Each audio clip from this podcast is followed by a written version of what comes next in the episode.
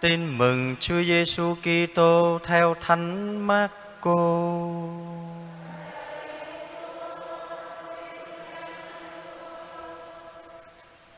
Bấy giờ Đức Giêsu trở lại thành Ca na um hay tin người ở nhà, dân chúng tụ tập lại, đông đến nỗi ngoài cửa cũng không còn chỗ đứng. Người nói lời Thiên Chúa cho họ. Bấy giờ người ta đem đến cho Đức Giêsu một kẻ bại liệt có bốn người khiêng. Nhưng vì dân chúng quá đông nên họ không sao khiêng đến gần người được. Họ mới dỡ mái nhà ngay trên chỗ người ngồi làm thành một lỗ hổng rồi thả người bại liệt nằm trên trọng xuống. Thấy họ có lòng tin như vậy, Đức Giêsu bảo người bại liệt: "Này con, tội con được tha rồi." Nhưng có mấy kinh sư đang ngồi đó, họ nghĩ thầm trong bụng rằng: Sao ông này lại dám nói như vậy? Ông ta nói phạm thượng, ai có quyền tha tội ngoài một mình Thiên Chúa? Tâm trí Đức Giêsu thấu biết ngay họ đang thầm nghĩ như thế. Người mới bảo họ, sao các ông lại nghĩ thầm trong bụng những điều ấy? Trong hai điều, một là bảo người bại liệt, tội con được tha rồi. Hai là bảo đứng dậy vác chổng mà đi, điều nào dễ hơn? Vậy để các ông biết, ở dưới đất này con người có quyền tha tội. Đức Giêsu bảo người bại liệt, ta truyền cho con đứng dậy vác chổng mà đi về nhà. Người bại liệt đứng dậy và lập tức vác chổng đi ra trước mặt mọi người, khiến ai nấy đều sửng sốt và tôn vinh Thiên Chúa. Họ bảo nhau, chúng ta chưa thấy vậy bao giờ. Đó là lời Chúa.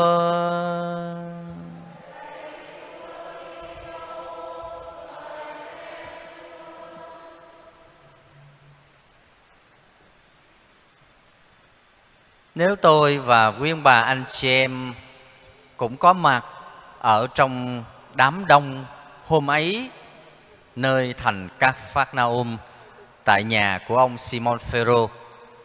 Có lẽ tôi và quý ông bà anh chị em cũng sẽ nói cái câu cuối cùng của đoạn tin mừng hôm nay. Chúng ta chưa thấy vậy bao giờ. Thấy vậy là thấy cái gì vậy? Nhiều thứ thấy thấy lắm trong đoạn tin mừng này có những thứ chúng ta thấy và cũng có những thứ chúng ta không thấy anh chị em tưởng tượng lại mình đang ở trong bối cảnh ở tại Capernaum chúng ta sẽ thấy nổi bật lên hai cái ơn mà trong đoạn tin mừng hôm nay nói với chúng ta. Đó là ơn chữa lành và một cái ơn nữa, đó là ơn tha tội. Ơn chữa lành và ơn tha tội. Trong à, ý lễ nghe, tháng nào tôi dân thì cũng thấy xin ơn chữa lành nữa đó và quý ông bà, anh chị em trong lòng cũng xin cái ơn chữa lành. Nhưng có bao giờ ai xin cái ơn tha tội chưa? Có lẽ chưa.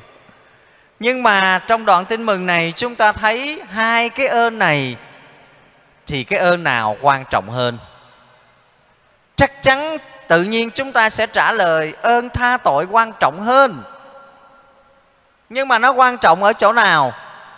Đoạn tin mừng hôm nay cho chúng ta thấy điều đó ơn chữa lành thì ai trong chúng ta cũng cần cái sức khỏe về thể lý cả. Năm nay nữa là tôi gắn bó với với phong trào lòng Chúa thương xót ở tại Tổng giáo phận Sài Gòn là được đúng 10 năm 2011 2021 và trong suốt 10 năm đó cứ đều đặn mỗi tháng tôi về Sài Gòn làm lễ ít nhất là một lần, mà nhiều nhất là bốn lần ở nơi này, nơi khác. Và bao giờ cũng thế 3 giờ 3 giờ chiều. Và vì thế, trưa dường như không có ngủ, thiếp măng chút à là phải trỗi dậy mà đi. Một giờ 15 là tôi đã phải lên đường đi rồi. Có hôm về tới đây muốn trễ nữa họ phải đi xe grab từ ngay chỗ đường à, gần chỗ à, tòa giám mục đi grab về đây còn xe từ từ đến sau vì sợ trễ giờ với quý ông bà anh chị em. Mà hơn 10 năm đó tôi vẫn đều đặn như thế. Và quả thật chúa ban cho tôi cái sức khỏe về thể lý. Sức khỏe đó quan trọng lắm. Khi nào tôi và quý ông bà anh chị em mình mắc một căn bệnh hay là mình đau yếu? Chỉ nói đơn giản thôi, nhức đầu, chóng mặt, ho, sổ mũi thôi là chúng ta đã cảm thấy khó chịu rồi. Và chúng ta muốn thoát khỏi cái tình trạng đó. Đừng nói chi cái bệnh nặng như là bại liệt, nằm im một chỗ ở trên giường suốt nhiều năm trời. Trang tin mừng này cho chúng ta biết cái người, không cho chúng ta biết cái người bại liệt này bị mắc bệnh từ bao giờ mấy năm rồi? Một năm, hai năm, mười năm hay hai chục năm hay thậm chí ba, bốn chục năm? Chúng ta không biết. Từ nhà cái người bị bại liệt này đến chỗ Chúa Giêsu rao giảng, bao xa? Chúng ta không biết. Nhiều điều chúng ta không biết, nhiều điều chúng ta không thấy lắm. Nhưng có một điều chắc chắn rằng cái người bệnh này phải có lòng khao khát để được chữa lành. Lớn lắm và lâu lắm rồi. Người ta gọi, nói là hữu sự vái tứ phương. Khi mà mình bệnh rồi đó, ai suối mình chỗ nào chữa được, bác sĩ giỏi, chỗ đó mát tay lắm, là chúng ta tới liền. Chỗ nào khấn khấn đức mẹ, khấn ông thánh anh tôn khấn ông thánh martin, khấn với lòng chúa thương xót, chỗ nào mà nhiều người được chữa bệnh, được khỏi bệnh là chúng ta tới ngay à đúng không? Vậy thì chúng ta hãy tưởng tượng đi. Cái người bị bại liệt ngày hôm nay nè, chắc chắn anh ta và người nhà của anh ta cũng đã chạy chữa khắp nơi và từ lâu rồi. Nhưng không khỏi, và ngày hôm nay anh ta muốn đến với Chúa Giêsu bởi vì Chúa Giêsu là niềm hy vọng cuối cùng, là niềm hy vọng sâu hết, là niềm hy vọng tột đỉnh của anh ta mà thôi. Vì ngoài lòng Chúa xót thương ra, chúng ta không còn niềm hy vọng nào khác nữa. Ta vẫn hát như vậy đó ta vẫn tuyên xưng như vậy đó. Cho nên cái người bại liệt này không còn một lựa chọn nào khác. Đây là lựa chọn cuối cùng và là lựa chọn quyết định cuộc đời của anh ta thế nhưng mà khốn nổi, anh ta không thể nào tự mình đi được đến với Chúa Giêsu vì anh ta bại liệt, cho nên anh ta phải cần nhờ đến những người bạn, những người thân khuyên anh ta đi. Một người bại liệt có bốn người khuyên một cái hình ảnh rất đẹp và rất sống động. Thế nhưng mà thưa anh chị em ta nhớ lại đi chính mỗi người chúng ta cũng đã từng được người khác khuyên. Nghĩ lại, lúc mình mới sinh ra, có đi được đâu? Thì cha mẹ phải bồng bế, thì cũng cũng khác gì là khuyên. Rồi lớn lớn chập chững tí nữa, đi chơi, coi bắn pháo bông, đi vô công viên, vô xem hát, xem ca nhạc. Cha mẹ mình cũng công kênh mình trên vai đấy thôi giờ lớn lên thì à, mình tự đi được, không cần người khác khiêng cổng mình. Nhưng mà thỉnh thoảng mình trật chân, vấp ngã hay là bị tai nạn, đi cà nhắc, cuối cùng cần có cây gậy hoặc là người nào đó dìu chúng ta đi.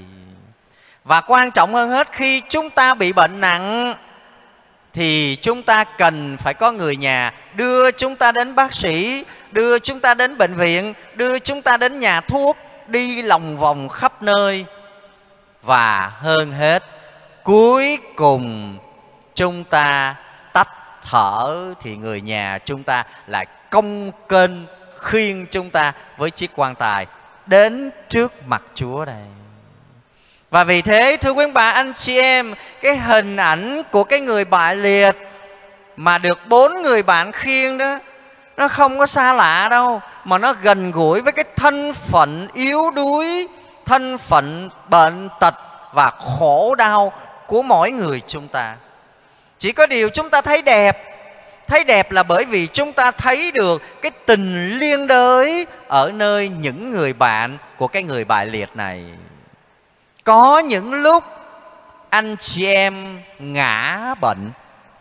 Có những lúc anh chị em thất bại.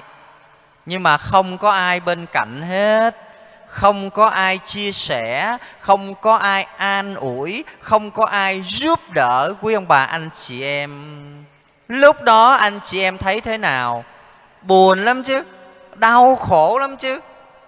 Và vì thế, thưa anh chị em, trong cuộc sống chúng ta cần phải có những tương quan và cái tương quan quan trọng nhất là tương quan giữa chúng ta với thiên chúa. Tương quan giữa chúng ta với tha nhân và nhất là cái tương quan với chính bản thân mọi người chúng ta. Khi cái tương quan đó bị phá vỡ thì chúng ta thấy rất nhiều những tương quan khác cũng bị phá vỡ và đổ vỡ theo. Cái tương quan quan trọng nhất và tương quan tối hậu nhất đó chính là tương quan giữa chúng ta với thiên chúa. Adam, eva, khi được tạo dựng nên, được thiên chúa cho ở trong vườn địa đàng, hạnh phúc.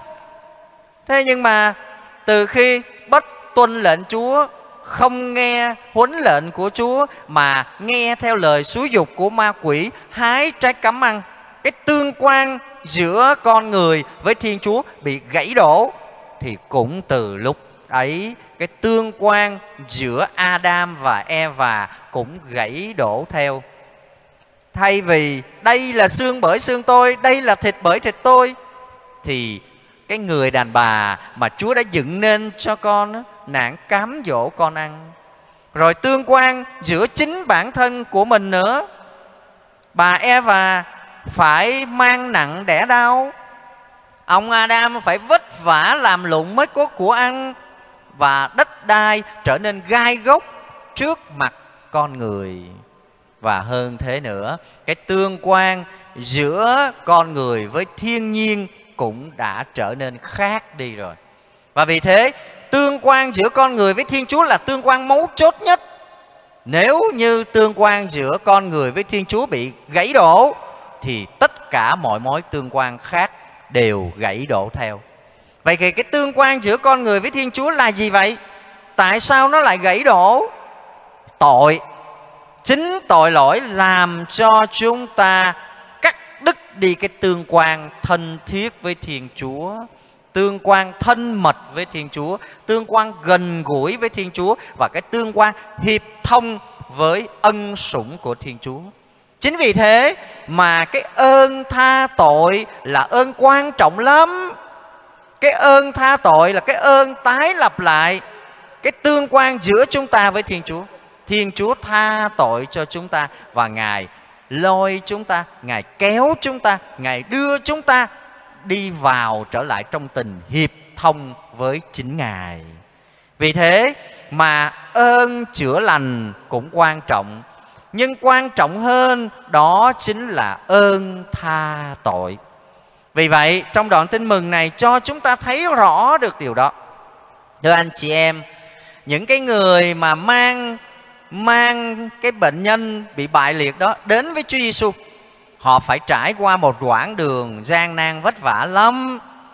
Và khi đến gặp Chúa Giêsu ở tại Capernaum ở nơi nhà của ông Simon Phêrô, trong nhà chật nít và ở ngoài cũng chật cứng, không còn đường để đi vào.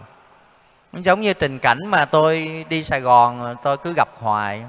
Là cứ bắt đầu từ ờ, từ ờ, ngã tư trung chánh trở đi là nó kẹt xe. Mà một khi kẹt xe rồi, thưa quý bà, anh chị em, hai hàng, ba hàng, bốn hàng, không còn một cái lối thoát. Thỉnh thoảng tôi nghe tiếng xe cứu thương reo reo. Còn đường đâu tránh để cho mà xe cứu thương để mà đi? Và vì thế tôi nghĩ rằng trong cái tình cảnh của những người khuyên cái người bại liệt này, đáng lý khi họ đến gặp Chúa Giêsu mà gặp những trở ngại như vậy đó, họ không bỏ cuộc. Đã vất vả đến với Chúa rồi.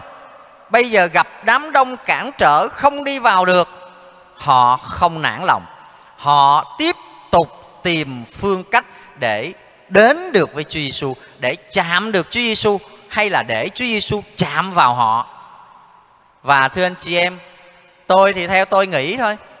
Có lẽ nếu trong hoàn cảnh đó những người bạn của cái người bại liệt này nè chỉ cần la to lên xin vui lòng tránh đường có người cần cấp cứu gấp xin vui lòng xin thương xót cho chúng tôi đi vào chắc là mọi người quay lại, thấy người bại liệt nằm trên giường, bốn người khiêng, rồi dĩ nhiên có những người đi theo cùng nữa chắc họ cũng thương cảm mà tránh ra né đường để cho những người này đi vào gặp Chúa Giêsu. Tôi nghĩ thôi nha. Nhưng mà trang tin mừng thì không có nói như vậy. Không hiểu lý do. Nhưng mà muốn làm nổi bật lên cái niềm tin và sự cố gắng của những người bạn của cái người bại liệt này. Khi họ không tiếp cận được, thì họ tìm một cái cách. Mà cái cách này nó lạ vô cùng.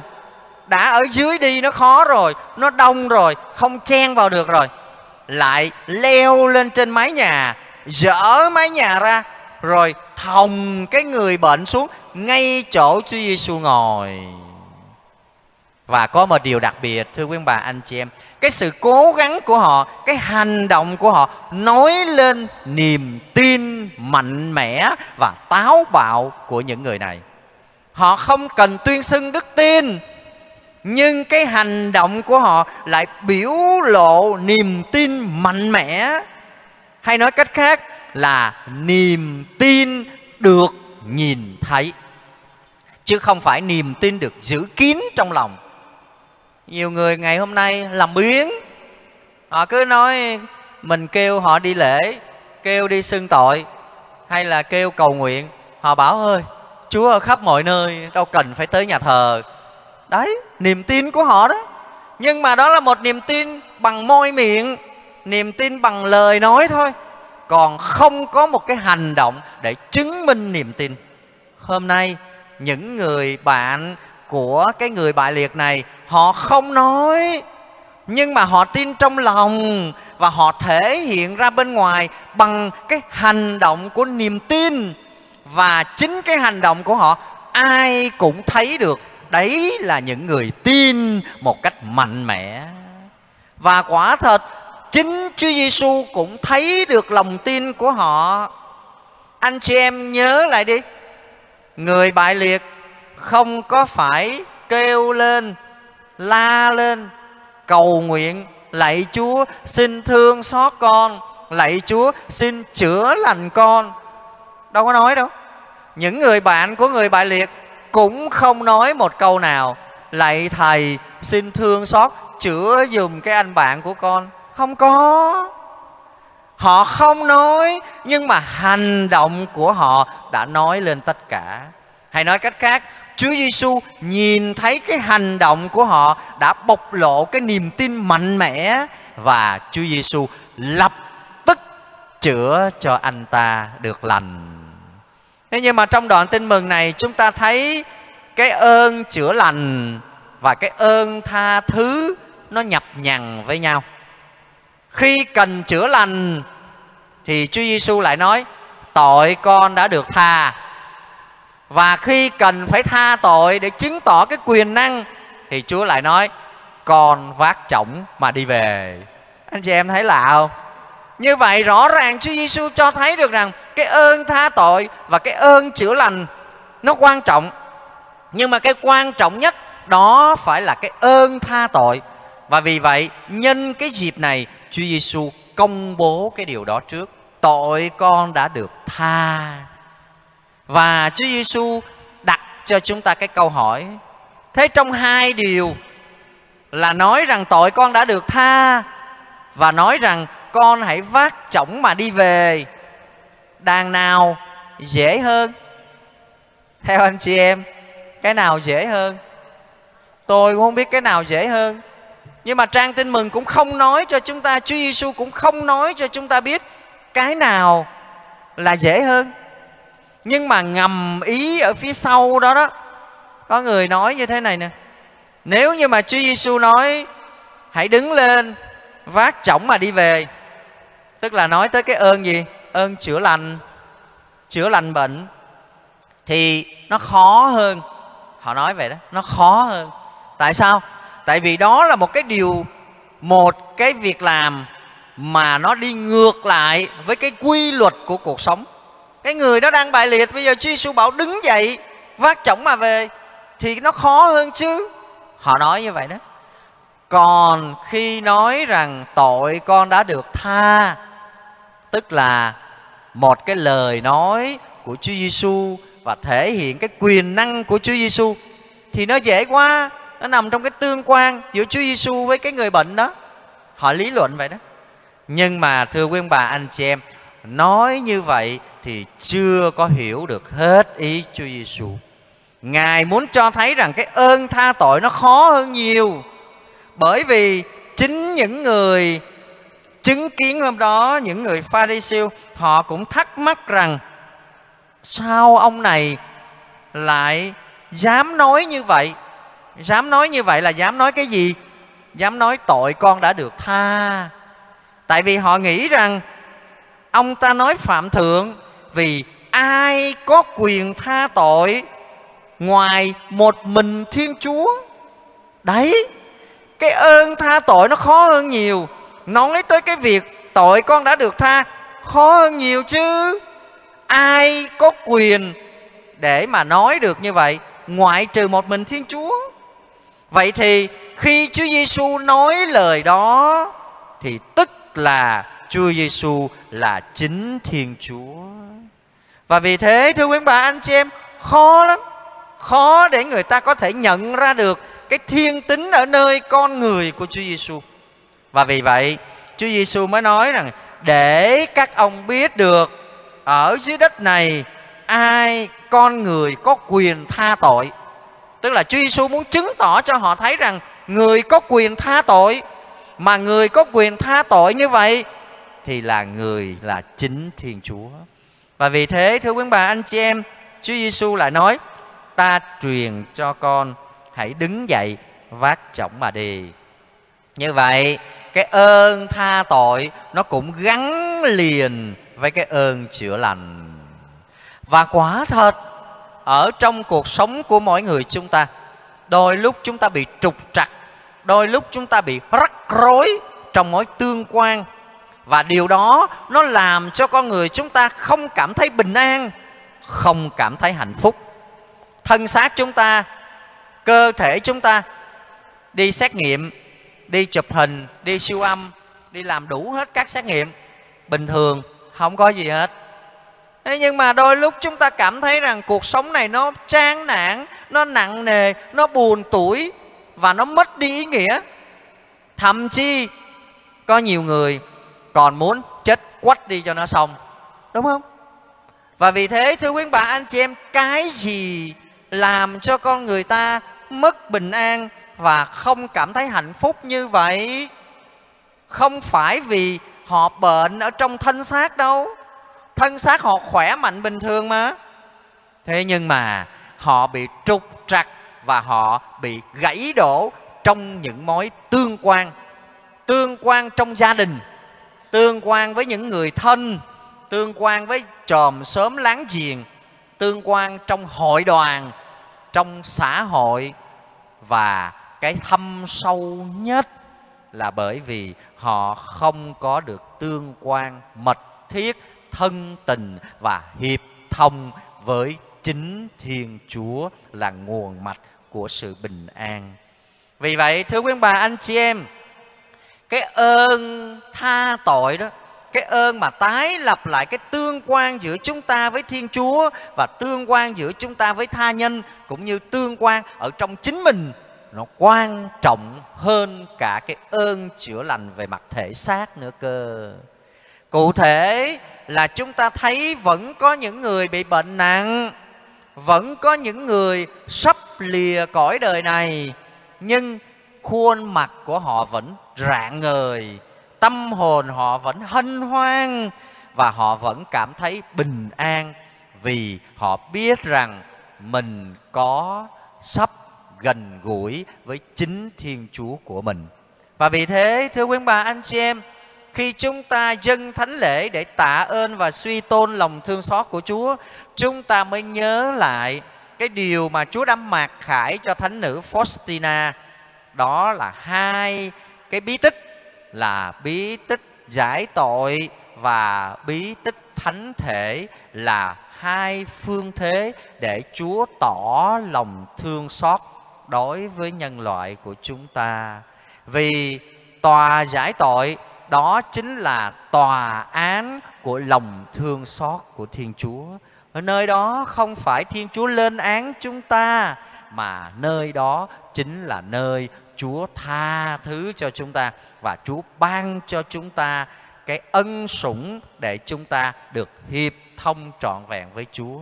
Và bí tích thánh thể là thể hiện lòng thương xót của Chúa để nuôi dưỡng đời sống mỗi người chúng ta và để ở lại với chúng ta mọi ngày cho đến tận thế như lời Chúa đã hứa qua Chúa Giêsu. Chính vì thế, thưa quý bà anh chị em, mỗi một khi chúng ta dâng thánh lễ để tạ ơn lòng thương xót của Chúa, nhất là trong những ngày đầu năm mới 2021 này, chúng ta cũng hãy tạ ơn, chúng ta cũng hãy cầu xin. Cầu xin không phải bằng lời mà cầu xin bằng chính hành động của chúng ta. Như cái điều mà Chúa đã mạc khải cho thánh nữ Faustina, lạy Chúa Giêsu, con tín thác vào Chúa. Con tín thác vào Chúa, tức là con tin cậy và con phó thác trọn vẹn cuộc đời của con trong lòng thương xót của Chúa và như thế, chúng ta sẽ tìm thấy được bình an và hạnh phúc đích thực nơi Chúa chúng ta. Amen.